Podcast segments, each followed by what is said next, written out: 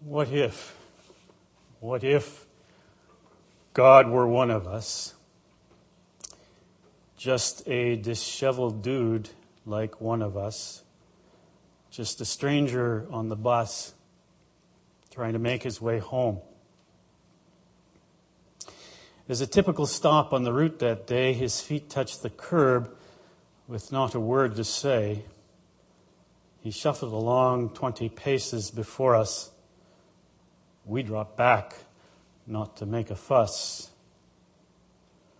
What would you see if you walked behind divinity? And, what if I told you he walked with a limp and with a lean to one side? Would you then think less of me? Would you think that I'd lied? Ah, but it's the truth as we ponder a strange story. The limp and the lean are actually God's glory.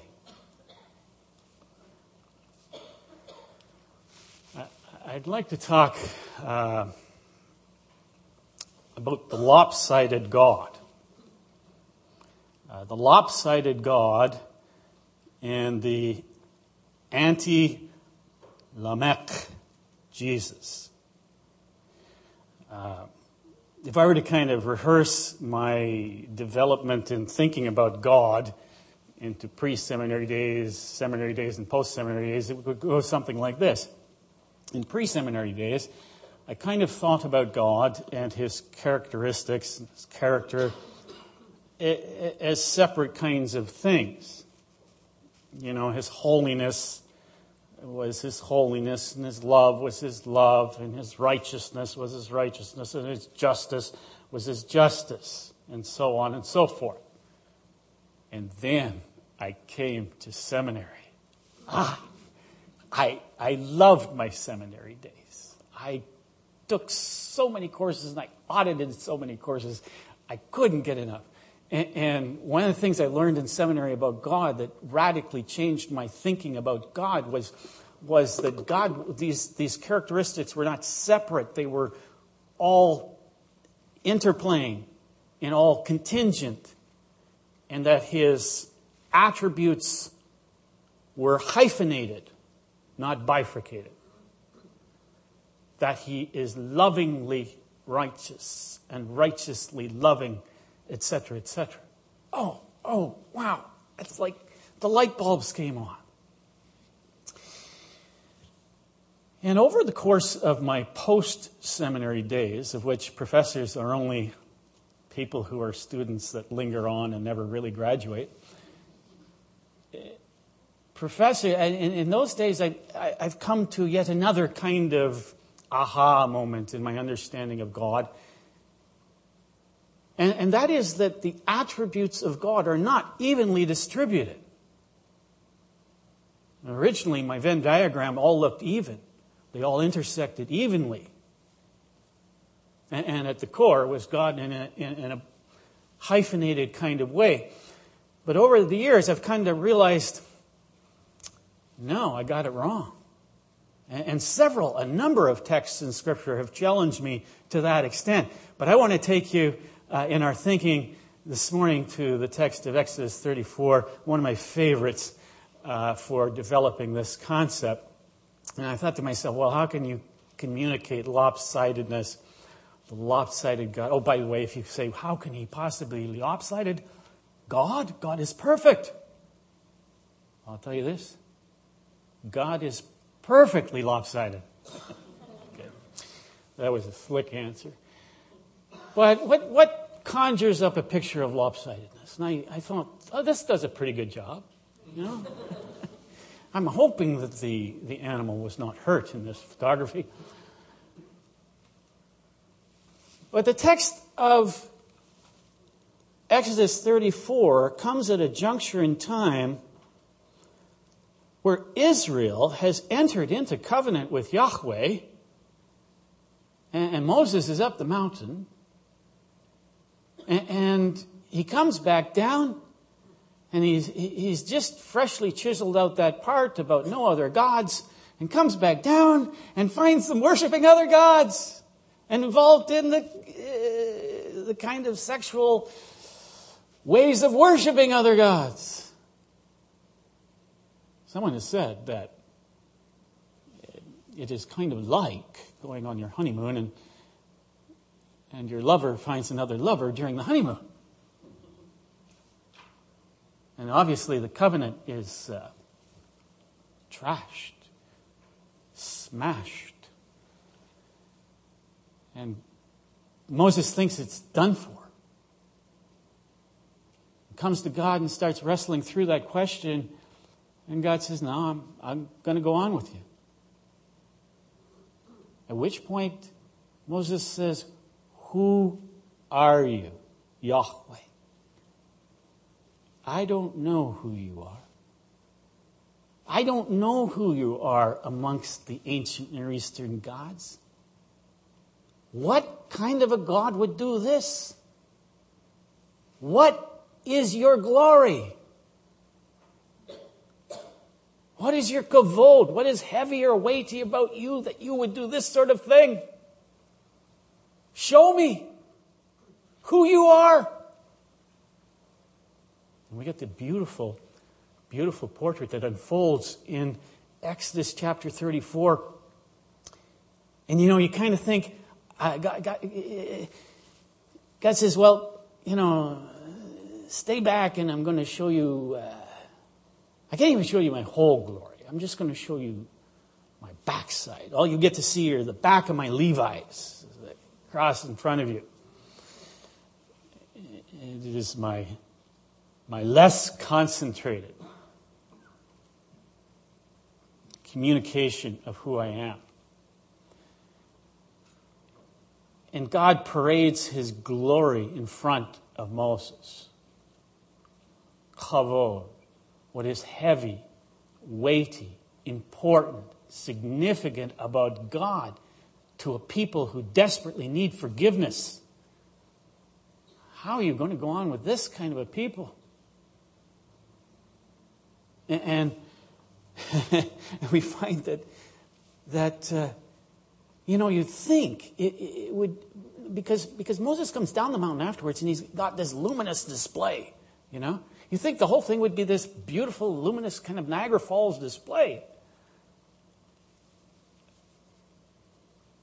And yes, there is some kind of luminous thing going on in the text. But that that is only to envelop, that is only to give uh, uh, an extra accentuation to not what is seen, but what is heard. And, and the hearing is the name of Yahweh and his reputation and his character and who he is. That is his true kavod, his true glory, his true weightedness. And he tells Moses, stand behind the rock and in front, maybe some kind of luminous thing, but he hears something. And really, we don't get a description so much of the luminous as what is heard. I, Yahweh. I, Yahweh, am. I, Yahweh, am compassionate. I, I, I am gracious. I am long of nose, literally. I'm slow to anger. I don't snort quickly like the bulls. I'm slow to anger. I am abounding in chesed love. and I am faithful. Amen. I'm solid, reliable. I'm a forgiving God. Compassionate, gracious, slow to anger, abounding in love, faithfulness and forgiveness, and forgiveness not even the, the low handed sins, but the high handed sins of rebellion against me. I can forgive that. Moses is asking, Who are you? That you would go with us still. That you would somehow forgive us. And, and, and Yahweh says this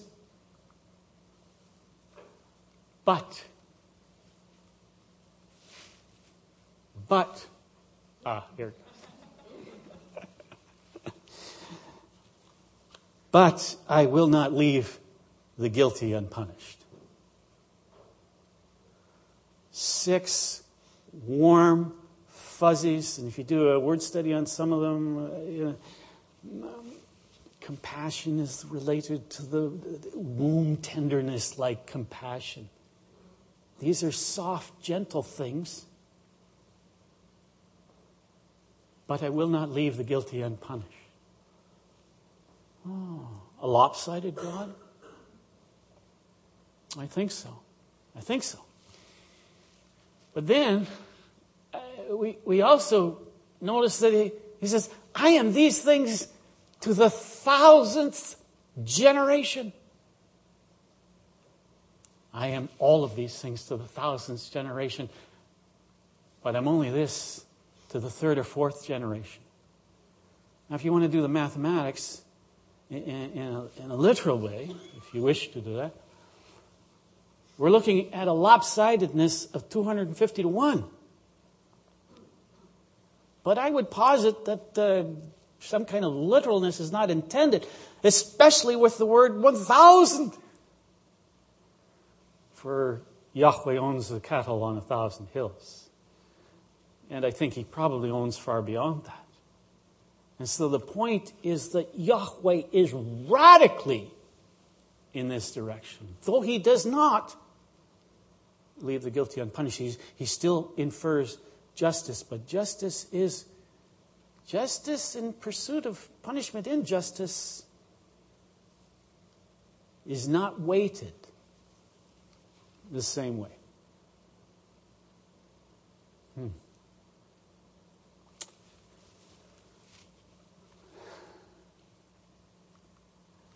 Earlier, uh, earlier in the pages of Genesis, we bump into a very mean guy. He's kind of bent on revenge, and his name is Lamech. Uh, he, and Lamech says this, uh, says to his two wives, Adah and Zillah, listen to me, ladies. Wives of Lamech, hear my words. How would you like to go on a date with this guy? He says to them this I have killed a man for wounding me, a young man for injuring me. If Cain is avenged seven times, the Lamech, Lamech, 77 times. Seven plus times. Down the pages of Scripture that comes on the scene, a very perplexing figure a figure who is bent on something, but it doesn't seem to be revenge. Seems to be bent on forgiveness. And his name is Jesus. He's a perplexing figure because he, he says things like this You have heard it said of old, even in Torah. You have heard it said of old to hate your enemies, but I say to you, love your enemies. And oh, by the way, forgive them. And if you're thinking about forgiveness, it's not Lamech and his numbers. Think of not 70 plus 7, think of 70 times 7. In our home, we've lived with some unusual moments. I have a son who has a degenerative brain disease, and uh, up until a certain point, he was a polite, gentle person. And uh, much like dementia and how that hits uh, older people, it hit my son at an age of his teen years. And he would bless our home with morning greetings of a middle finger and FU. Yes, there were lots of FUs in our home. and uh, uh, we, we struggled for the longest time of how to, how to work redemptively with this thing. knowing that there was really no guilt involved. It was an issue of degenerative brain disease. And so eventually we came up with this, for lack of things to do. We, would, we said, you know, John, in our home, the F word means I love you. And uh, guess what? I give you two fingers back to your one finger. I love you twice as much. And John would fiddle with his fingers and start working, you know, and uh, he would give us four. I would, I give you ten fingers. I love you ten ways, and then he'd run out of fingers. You see. And uh, his cognitive degeneration was about a grade school level, so at that time. So, uh, and that time he'd start chuckling, the thing would blow away. Yeah. And, and it is kind of like Jesus and many commentators will say that in terms of what Jesus was doing in that text, that he's probably intentionally playing on the, the Lamech thing and saying, My kingdom is not like this. My kingdom is not bent on revenge. My kingdom is bent on forgiveness.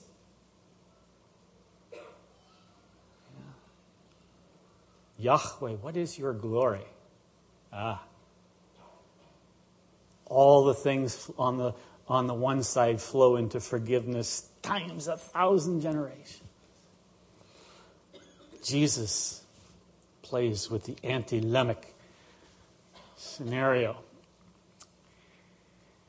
I got to tell you, forgiving people is hard work.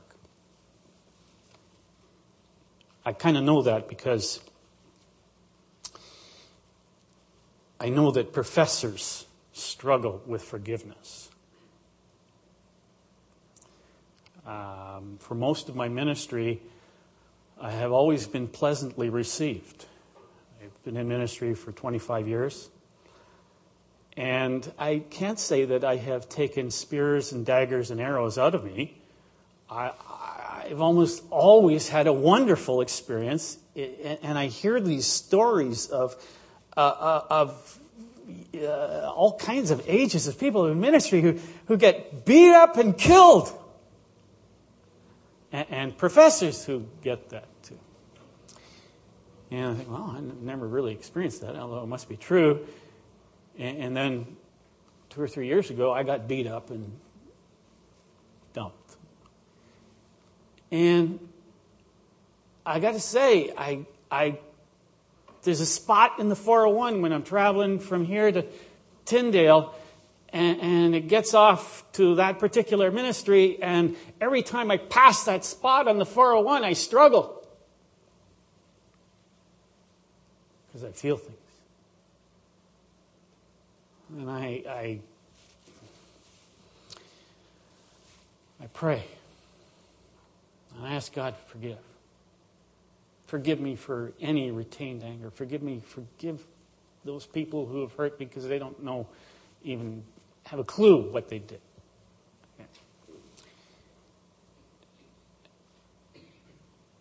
Forgiveness is hard work. And I will do that every time I pass that spot on the 401 until I don't, until I can just pass it and pray praise and celebration. And my heart is no longer ripped. I also know that forgiveness is hard work because it's hard work for pastors. I uh, got the opportunity to speak in San Diego during uh, February. Ooh, who would turn that down? and it was at the National Pastors Conference, and uh, uh, okay, okay. All I got to speak to were four or five hundred people at the time. I did. I wasn't one of the main speakers who spoke to thousands. Uh, eventually, I got over that because I got to hear some wonderful speakers at the plenary sessions. You know, mine, I wasn't double booked for that, and uh, it was it was wonderful because I went to one session, and you would know the particular person, but I'm not going to use it because it will skew the illustration. Your mind will go elsewhere. But this particular person talked to pastors you know, several thousand pastors in a room. And the whole thing was on forgiveness. And he did a brilliant move because he did the whole sermon while walking around you know, walking around with a cart, a shopping cart. And uh, while he was pushing the shopping cart around, you know, he would he talked to his audience about forgiveness, and he talked about this person in his church and that person in his church, and he all whoa, he was. You know, he was bleeding from this and bleeding from that. And he said, in ministry, you really die not from the big wounds, you die from the 1,000 paper cuts. You know, the death, slow death of 1,000 paper cuts. And you know how I know that forgiveness is hard work? For pastors? Because there wasn't a dry eye in the place. I was crying. They were, everybody was crying. Because we all, in ministry, if you've been in it long enough, and maybe it takes you a few years like me to really get hurt, uh, you will be. It's almost guaranteed. And what he had us to do was to take out a piece of paper and write write the name of someone you're struggling with and, and having a hard time forgiving and put it on that piece of paper and throw it into the cart that he pushed around he talked about, I don't know, I don't know he was going to send it off to the desert or something. I don't know. I forget quite where it went. But uh, here are all these pastors, you know, and they're all in, in here, you know. They're all in tears, and they're taking these pieces of paper, and they're crumpling up, and they're throwing it in, like, like a slam dunk into the, into the tank of this, this push cart. Professors struggle with forgiveness. And uh, pastors struggle with forgiveness. Forgiveness is, is hard work. Hard work. I, I love, I love uh, pictures of old people. I love watching old people walk down the street because often when they do so, they limp or lean in some way you know, I, I, guess the depiction is classic. But you watch, and, and they're often not, there is not an equilibrium there. There's an unbalance in the way they walk. And, and when, I, when I see that, when, when I see that, I'm often reminded of our God our lopsided God, our lopsidedly loving and forgiving God, especially in the lives of elderly people who I know are beautifully kind and gentle. And forgiveness clothes them with a beauty that is profound and weighty it is a glory that far outstrips the deceptive beauty of our culture and what our culture craves. The kind of beauty that is found on the unblemished supermodels who walk the strident runways of Europe. What if God was one of us, just a stranger on a bus, trying to make his way home? What would he look like? Perhaps you would notice that his heel, the heels of his shoes are not quite the same size, that he walks along in a contorted and lopsided manner, that his shoulders are heavily slanted and not evenly balanced. But don't be surprised. Such is his true glory, his inner beauty as he walks within our broken world. I kind of think, I kind of think that to the extent that we walk like our God walks, with a lopsided disposition towards love and forgiveness, to that extent, we too reflect the glory of our God. Let's stand for prayer.